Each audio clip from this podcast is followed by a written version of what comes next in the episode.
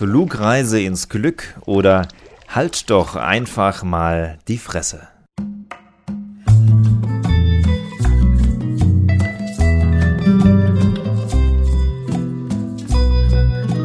Ein Strauß Fische, ein Strauß Fische, ein Strauß, ein Strauß Fische, Strauß Fische. Ich höre Stimmen. Hallo, hallo. Ist da wer? Hallo. Ist da wer? Hallo? Ist da wer? Hallo. Ist da wer? Außerdem kann ich tote Menschen sehen. Ich weiß, warum da Stroh liegt. Und ich weiß natürlich auch, was Frauen verdammt nochmal wollen. Aber ohne mir wie Mel Gibson mit einem Heißwachsstreifen die Sackhaare auszureißen. Und noch was. Eine, eine Kleinigkeit.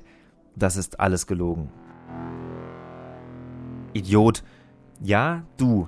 Genau dich meine ich. Jetzt halt doch einfach mal die Fresse. Idiot. Idiot. Oh, es wird wieder vulgär. Seit fünf Minuten sitze ich hier und ich habe mir bestimmt schon zwölfmal vorgestellt, wie jemand durch die Lautsprecheranlage sagt, Herr Pimmelberger, Herr Pimmelberger, bitte kommen Sie zum Gate 6. Die Crew ist zum Einchecken bereit. Und dann kommt so ein Typ vorbei, der sich, bevor er seinen Boarding Pass, natürlich auf dem Smartphone, auf das Scanfeld legt, nochmal schön so richtig an die Eier packt. Vielleicht muss ich dazu sagen, dass ich gerade am Flughafen in Stuttgart sitze, um nach Berlin zu fliegen. Also jetzt, jetzt sitze ich im Flieger, aber eben war ich halt noch am Gate. Äh, Entschuldi äh, Entschuldigung, könnten Sie bitte nur die Wahrheit sagen? Ich glaube nämlich alles. Na, selbstschuld, echt. Amateur. Oh Gott, echt. Deine Probleme, die will ich mal haben, echt. Eigentlich ist das doch eine schöne Sache. Per se erst einmal alles für wahr zu halten. Ist das naiv oder würde die Welt dadurch vielleicht ein kleines Stückchen besser werden? Zugegeben, nur ein kleines Stückchen. Aber das würde ja schon reichen. Gerade geht die Sonne unter und ich bin über den Wolken.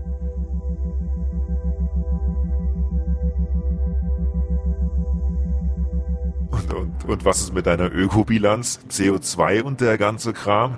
So viele Bäume, die kannst du doch gar nicht pflanzen, dass du aus der Nummer mit einem blauen Auge wieder rauskommst. Aber das weißt du ja. Weißt du was?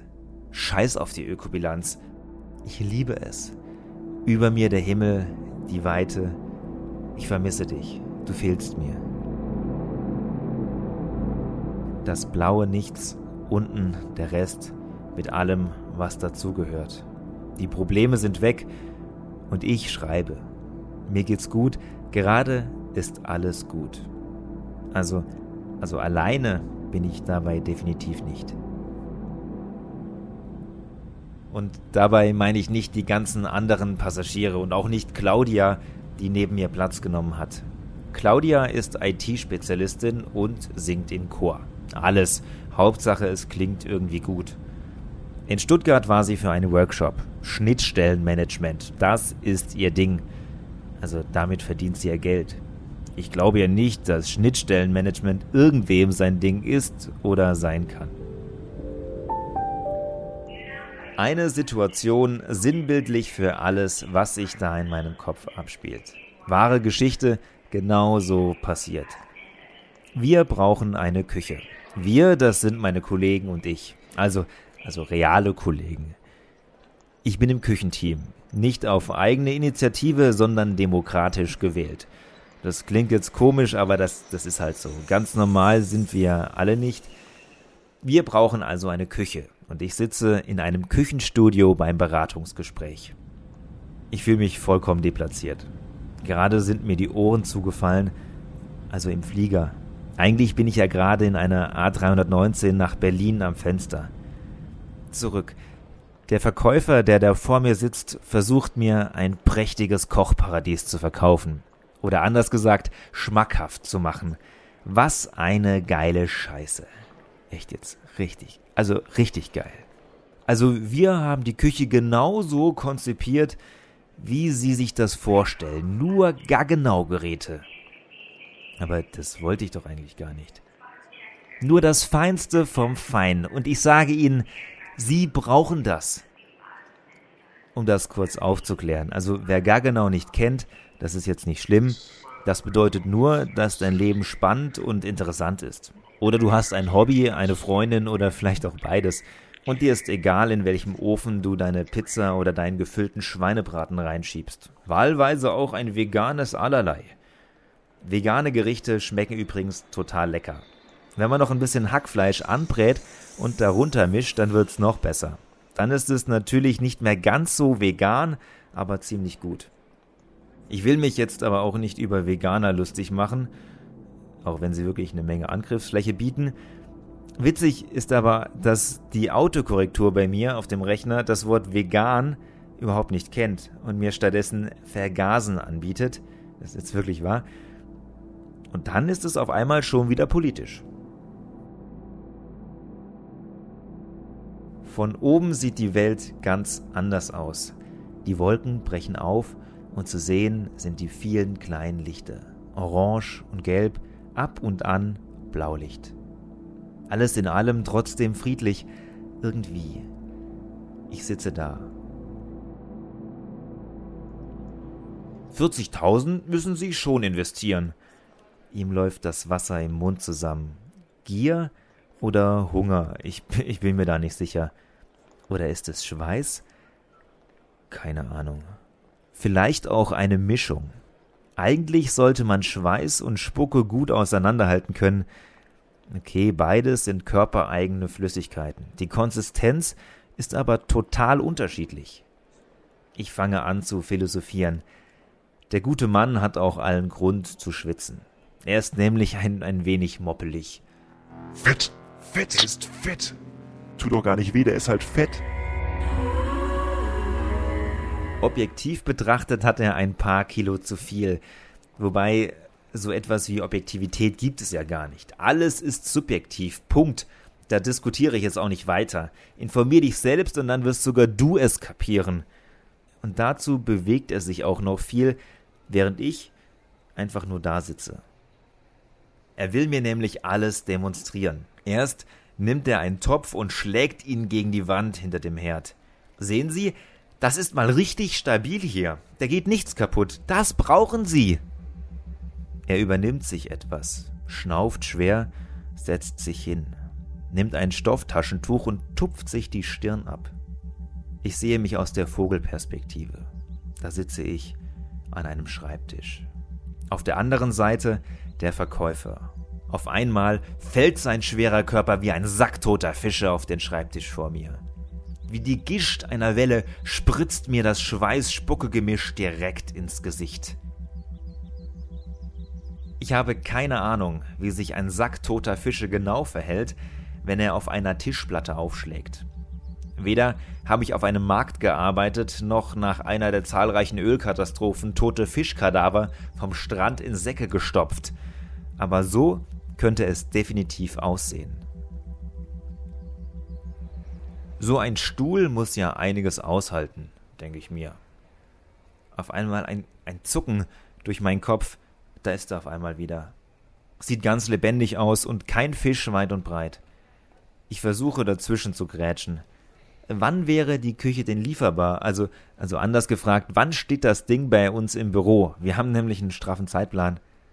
Also wissen Sie, wir haben gerade richtig viel zu tun. Ich weiß gar nicht, wohin mit mir.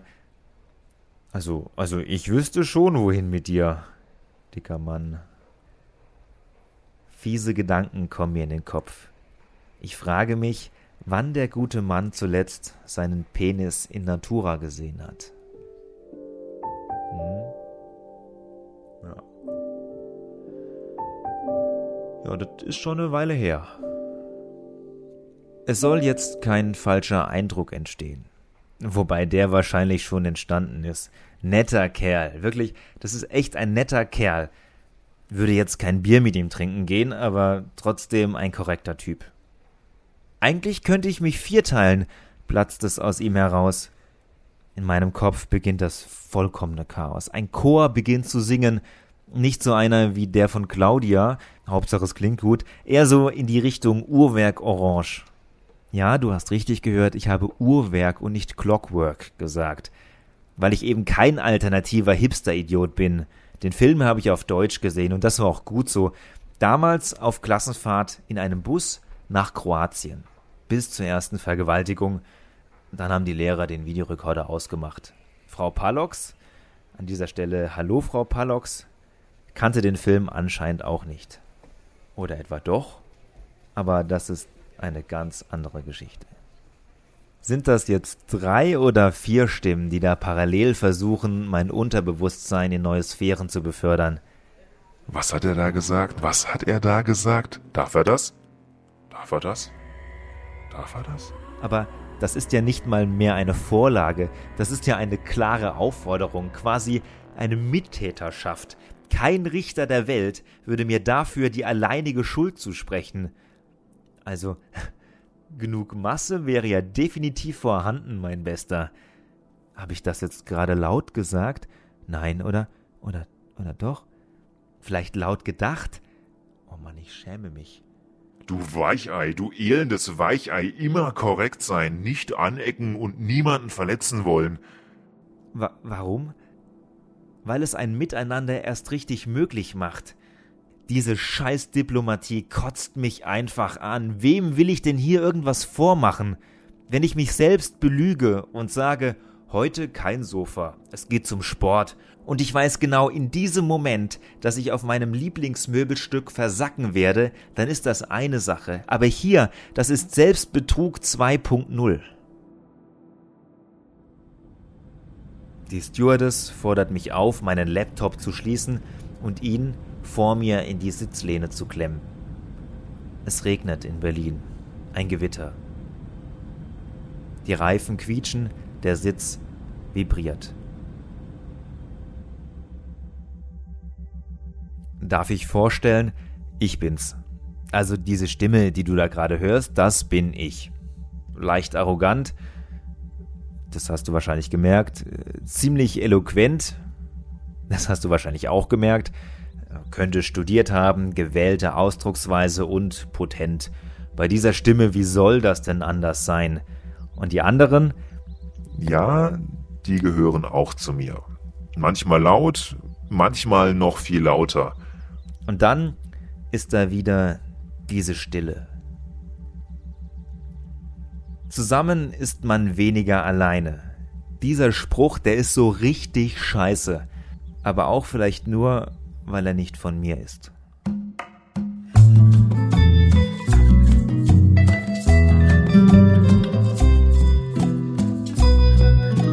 Ein Strauß Fische, ein Strauß Fische, ein Strauß, ein Strauß Fische, Strauß Fische.